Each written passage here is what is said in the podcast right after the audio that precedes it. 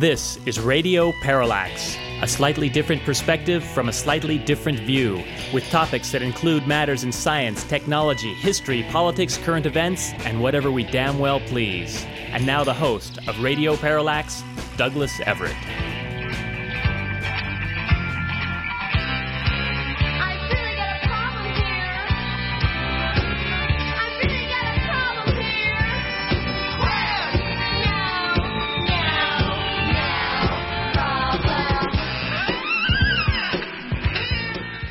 Yes, like the waitresses in their 1982 rock classic, we too look around and observe that we really got a problem here. But uh, like the band, we're also planning to not quit. So after a hiatus, here we are again. Our recent shows have been confined to speaking with some, some excellent guests Greg Palast, Stephen Harper. We do want to note that looks like we are going to be able to add to that distinguished uh, group Craig Unger in the not too distant future. I have gotten a hold of his book, American Kompromat, and read it cover to cover and think that we have some things in there to discuss, believe you me. So hopefully we'll get to that in the next couple of shows. Having not done a regular radio parallax type program for quite some time now, months, uh, used to do on every program, which was introduce a quote and a quip throw in some stats, and then at some point add the good, the bad, and the ugly. So let's start with some quotes slash quips, shall we? For this, we're going to go to our backlog of the week magazine that dates back to November. We have a few that are relative to our uh, COVID pandemic, like the statement of the ancient Greek philosopher Heraclitus, who said, It is disease that makes health sweet. There's some truth in that. And as regards the battle over facts and, and, and pseudo facts that's uh, still raging in this country over COVID. We would cite the immortal Aldous Huxley, who once said, Facts do not cease to exist because they are ignored. And in this era of so much charlatanism, we like uh, the words of author Andre Gide, who said, Believe those who are seeking the truth, doubt those who find it. I mean, like the quote from writer Rex Stout, which was that, of course, the advantage of being a pessimist is a pessimist gets nothing but pleasant surprises, an optimist, nothing but unpleasant. And how about this from Leonard Bernstein? To achieve great things, you need a plan and not quite enough time. And finally, a favorite we've used before from economist John Kenneth Galbraith which is that meetings are indispensable when you don't want to do anything. Here's some stats. Recent poll by Civiqs notes that a majority of all demographic groups now say they are likely to get vaccinated, except one. That would be white Republicans. Only 33% of white Republicans said they will definitely take the vaccine, which is a higher rate of hesitancy than found among blacks or Hispanics. Here's one from January that's sobering. 74% of Americans believe democracy is under threat. It certainly was on January 6th. Here's one that gives me pause 56%, just 56% of Americans think that President Trump was responsible for inciting the mob at the Capitol. That includes 94% of Democrats and 80% of Republicans. Yet, 80% of Republicans think Trump shouldn't be blamed. And although Trump left office tying his lowest favorability rating, which was back in August 2017, of just 33%, the fact is 71% of Republicans continued to approve of him. That came from Quinnipiac University, which also noted last month that 55% of Americans think Trump should not be allowed to hold public office ever again, despite his acquittal during impeachment, his second impeachment. 43% of Americans disagree. ABC News Ipsos took a look at, uh, Amer- at the impeachment of Trump and noted that 58% of Americans think that Trump should have been convicted at his impeachment trial. That includes 88% of Democrats, 64% of independents, but just 14% of Republicans. Here's one that really upsets me 56% of Americans thought there was strong evidence that Trump incited the insurrection. I would, what I would, I would say only 56%, while 37% said the evidence of that was weak. And according to the Washington Post, former President Trump's insistence that the, tw- it feels good to say that. It's the first time he said that. Former President Trump's insistence that the 2020 presidential election was stolen from him cost taxpayers at least, at least $519 million. That includes the cost of sending National Guard troops to Washington, D.C., defending against lawsuits, security for poll workers who faced death threats, and repairing damage to our nation's capital after the January 6th insurrection. Yes, I have to say, we find some of these percentages a, a little disturbing. I was also disturbed to note that someone I knew years ago uh, attempted to friend me on social media, and when I pulled up the profile in question to refresh my memory, I noted that it was reporting on the fact that supposedly the New York Times had to admit, it implied to its chagrin, that the killing of Capitol Police Officer Brian Sicknick on the January 6th putsch was not related to him being smashed on the skull with a fire extinguisher. The implication was you see what that liberal media does, twisting things around? The New York Times also reported that the assailant of police officer Sicknick was captured on video spraying him with bear spray in the face. It appears the officer died of a stroke, and it's, I think, should be fairly obvious that a healthy individual generally doesn't suddenly die of a stroke, but that the odds of that possibility would increase if you were sprayed in the face with bear spray. Anyway, I, I did not confirm our friendship. Anyway, we have a huge backlog of items we might describe as good, bad, and ugly. So let's let's let's let's do some of those. Let's do quite a few of those.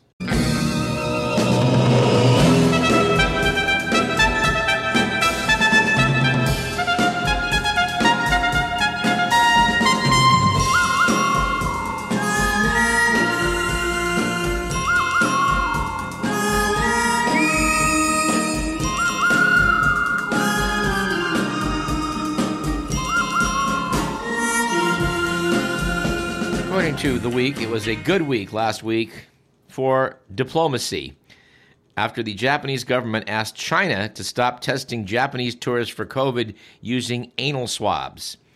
The efficacy of the tests has not been confirmed anywhere in the world, said a Japanese official, and they cause, quote, great psychological pain, unquote. And yes, I looked it up. It's true. The Chinese are using anal swabs. So if you are determined to do some foreign travel in your future, I, I hope you will factor that in.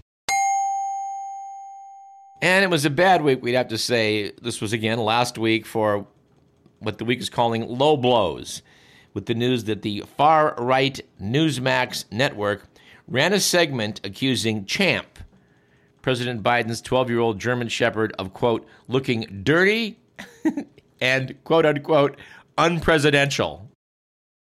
And going back a couple of weeks, we have this news that it was an ugly week that week for fresh starts.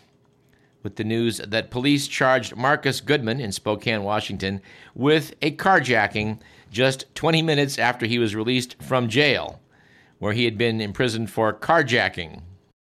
Boy, I guess old habits die hard. Anyway, let's cycle back to good news. It was a it was some good news a few weeks back in this case for children, after a bill was introduced in North Carolina's state legislature that would raise the state's legal marrying age from 14 to 18.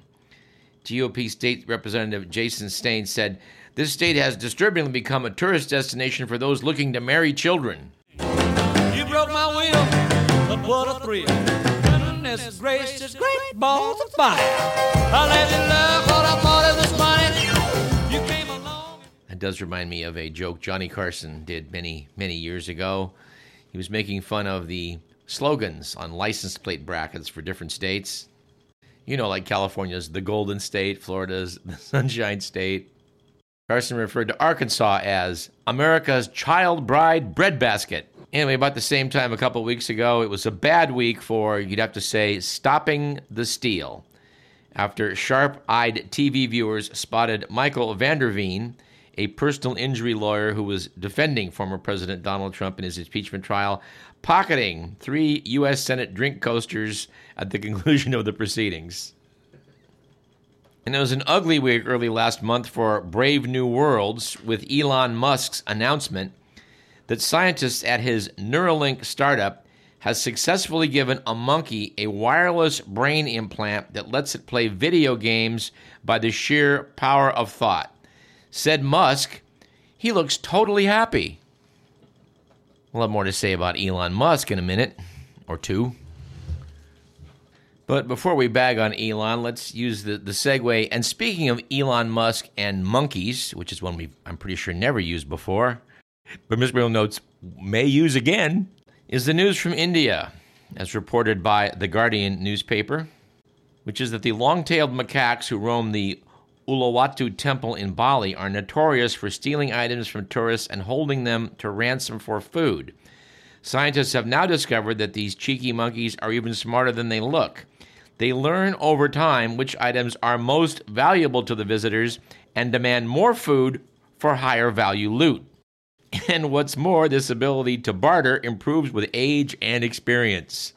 After researchers filmed interactions between the macaques and tourists for 273 days, they found that for low value items, the monkeys were more likely to accept a small snack.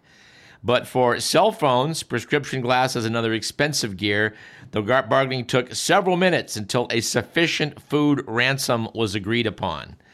And this article is, is accompanied by a photograph of a macaque holding a laptop. Turns out the longest wait before an item was returned took 25 minutes, including 17 minutes of negotiation. And by the way, if you own Tesla stock, you may be interested to know that Elon is deciding to make a big digital wager on the Bitcoin. He's apparently bought $1.5 billion worth of Bitcoin and will begin accepting it as payments. I guess we'll all see where he, where he goes with that bit of speculation. And, and you know, it occurs to me some, that there's something really wrong with, with an economy, or I get maybe it's economists, or I don't know, bean counters that take a look at the value of a company like Elon Musk's Tesla and say that it's worth considerably more than General Motors.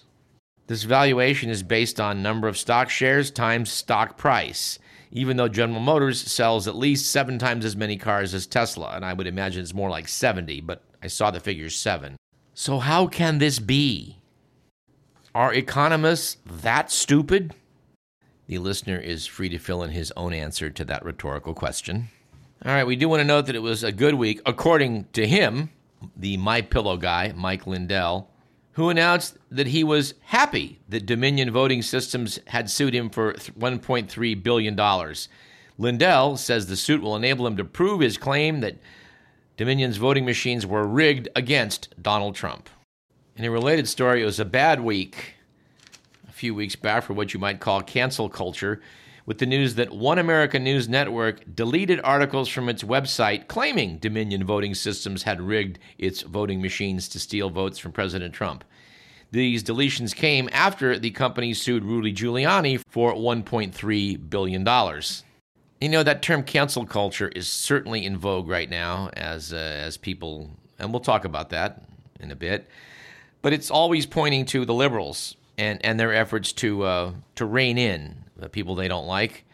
I did see a very funny meme someone sent to me recently uh, saying, speaking of cancel culture, it included a picture of the Dixie Chicks, as you may or may not recall, uh, were subject to a boycott by conservatives for their criticism of George W. Bush. And others, of course, have pointed out that people shouldn't get on too high a horse throwing out that term cancel culture when it appears that the same group of people attempted to cancel the 2020 election on January 6th, to say nothing of the efforts that have been made to cancel the people that tried to rein in President Trump. Those 10 congressmen and 7 senators that had the courage to speak out against him and vote against him, these being Republicans after all. Now, back in January, we'd have to say it was a good week for speaking truth to father after James Murdoch, son of Fox News owner Rupert Murdoch, said he hoped the Capitol insurrection would persuade certain, quote, media property owners, unquote, to repudiate the toxic politics they have promoted. Speaking of the Capitol insurrection, it was a bad week about the same time last month for taking the stand with the news that the lawyer for Adam Johnson, who was arrested after the Capitol riot, you've seen the picture. He was the guy carrying off uh, Nancy Pelosi's lectern. His lawyer agreed it, quote, could be a problem for his defense. Said attorney Dan Eckhart, I'm not a magician. We have to know it was an ugly week for reality with the story from mid December that former Trump advisor Roger Stone said he had, quote, absolute, incontrovertible evidence, unquote, that North Korea smuggled fraudulent ballots into the U.S. on ships via, quote, a harbor in Maine, unquote. Anyway, I think I'll hold a few in reserve for next week. We're always looking for some good news items to, to talk about on this program, and of course, we're talking about politics. That's that's pretty tough to do. Though not completely. Here's one item that we, we have to cite. Over at the Voice of America, there was a sweeping ouster of Trump officials on Biden's first full day in office. Turns out only hours after it was inaugurated, Biden forced out Michael Pack, the controversial head of the agency that oversees VOA and four other networks that broadcast news to millions of people abroad. This was followed domino like on the following day by the removal of VOA's director and deputy director after only a few weeks on the job. In doing this, Biden appeared to be putting the brakes on what critics said was an effort by the Trump administration to turn the news agency into mouthpieces for Trump's views and policies. As you may recall, I think we did mention in this program, uh, Pack, a Trump appointee, created a trail of scandal, lawsuits, and acrimony in the eight months since he became chief executive of the news agency's parent, which is the U.S. Agency for Global Media. And that, dear listener, is some good news on the political front. But let's let's go to the world of science, which is uh, an ever-flowing fountain of cool stuff, and take a look at the fact that NASA has done it again: put down a rover on the Martian surface. After an incredibly complex series of maneuvers involving parachuting through the Martian surface, firing retro rockets, uh, dropping off a heat shield, lowering via a quote unquote sky crane down toward the Martian surface, cutting loose a tether to drop the rover in place. Well, what do you know? We're in the Jezero crater. If you take the time to do a web search for the Jezero crater, and I, and I hope you will, dear listener, you will notice that it unmistakably appears to contain a river delta on its western edge. There seems to be no doubt that the crater was many millions, in fact, billions of years ago, a lake, a Lake Tahoe sized body of water that existed for presumably a few million years. If you're going to look for life, this is a really good spot to do it. And they took along a helicopter. And I don't know if you're not excited at the prospect of getting a, uh, a, a, quadcopter or helicopter or whatever you want to call it, drone view of some Martian landscape where ancient flooding took place. Well, I don't know what to say. But uh, I don't know, you must have dialed this in by mistake. Anyway, we expect great things from this rover and, uh, and its accompanying uh, chopper. And frankly, can't wait to see the pictures. The ones they have beamed back already are pretty stunning. They certainly look consistent with areas that experienced a mega flood and look like nothing so much as that area in eastern Washington state known as the Scablands. Mars apparently underwent similar events uh, of, of, a much of a much greater volume of water very early in its history. Um, there are no oceans or, or, or, surface water left on Mars except for little droplets that may appear from time to time. But we know for sure there's plenty of ice below the surface. The water didn't just go away. A lot of it is still there. Supremacy. As the cool stuff comes in, we'll, we'll try to keep talking about it. On the less cool front, we have this. The world's two richest men, or at least maybe two out of the top three, Elon Musk and Jeff Bezos, are battling for space supremacy. Musk has already put 955 satellites in orbit for its Starlink network and plans to launch thousands more. In spite of the fact that uh, that low Earth orbit is already a crowded neighborhood and will, you know, face the risks of more and more satellites crashing into one another and putting more junk in space, it'll actually make it problematic to go up into space. Nobody seems to be telling Bezos and, and Musk that, that they can't do this. In fact, all the tech companies are broadcasting how 5G is going to make all of our lives so much better. So, what if your view of the night sky all around planet Earth is now light polluted with these satellites spinning around? Astronomers are troubled by this. Based on current plans, an observatory in Chile noted that it would see roughly 1,000 satellites in the sky at twilight and 400 in the middle of the night, which is 50 to 100 times more than what is seen now. And of course, last July, Amazon's $10 billion project Kuiper received formal approval from the FCC to begin launching 3,236 satellites, rivaling the total number of currently active satellites orbiting the Earth. Of course, you'd have to circle back to the fact that if Musk uh, thinks this is, you know, something he's just going to do as part of his 5G network, what happens when he comes up with a 6G network? And no, we cannot confirm that the monkey with the implant in his brain is part of that plan, but we have suspicions. After all, said Elon, after putting the implant in, the monkey looked happy. Now, Mr. McMillan does have a suggestion for the macaque that they steal the 5G network and then bargain with Musk to get it back, but we don't know how that's going to go. And here's the part I like: as as they talk about this uh, this effort to put all these satellites up into space, how wonderful it's going to be. They're simultaneously talking, as was The Economist magazine in January, about how efforts to remove dangerous debris from orbit around the Earth are gaining steam. Well, we certainly hope so, because there's about to be a lot more dangerous debris up there. Anyway, let's change gears. We at this program are certainly hope, hoping that there will be some changes of policy that have been put in place during the Trump years. We really urge the new administration to knuckle down and be tough and do what it must do. And yet, in the wake of talking about how the nation could benefit from a $15 an hour minimum wage, it's starting to look like that might not get anywhere. And as you know, dear listener, if you tuned into our shows with Stephen Harper and Greg Palast, uh, this country is facing some real trouble in future elections as regards voter suppression. In places like Georgia, where the Senate surprisingly flipped to being 50 50, courtesy of two wins by Democrats in special elections, the Republican Party has swung into action trying to make sure that that doesn't happen again. In Georgia, as, as elsewhere, lawmakers are rolling out an aggressive slate of voting legislation that critics argue, obviously, the critics argue is tailored to curtail the power of black voters and undo years of work by Stacey Abrams and others to increase engagement among people of color. Political columnist Will Bunch, who writes for the Philadelphia Inquirer, noted that the Selma marches for civil rights took place in Alabama back in 1965 was one of the most successful actions in U.S. history. It would allow 740,000 new voters in the formerly segregated states of the Deep South to register in the first three years and blazed a path for the election of hundreds of black and Latin candidates in the years to follow.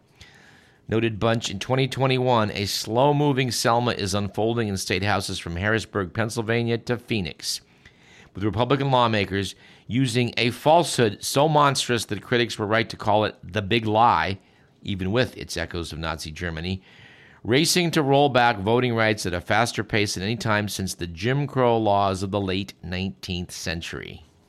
Said Bunch, like LBJ did on March 15, 1965, it's time for Biden to address the nation, either in congressional joint session or more practically in an Oval Office address to be carried by all the TV networks, wherein he needs to dramatically raise public awareness of what is happening right now in America's state houses as GOP legislators engage in an arms race to all but end mail in voting, cut polling place days and hours, or impose onerous ID requirements.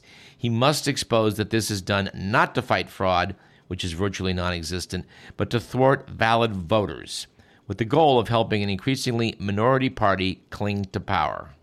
Said Bunch, the only way for this status quo change is if Biden, enjoying the popularity of a new president with the bully pulpit and his moral authority of the White House behind him, to use those unrivaled powers to win over the reluctant. There's more than one way to do that.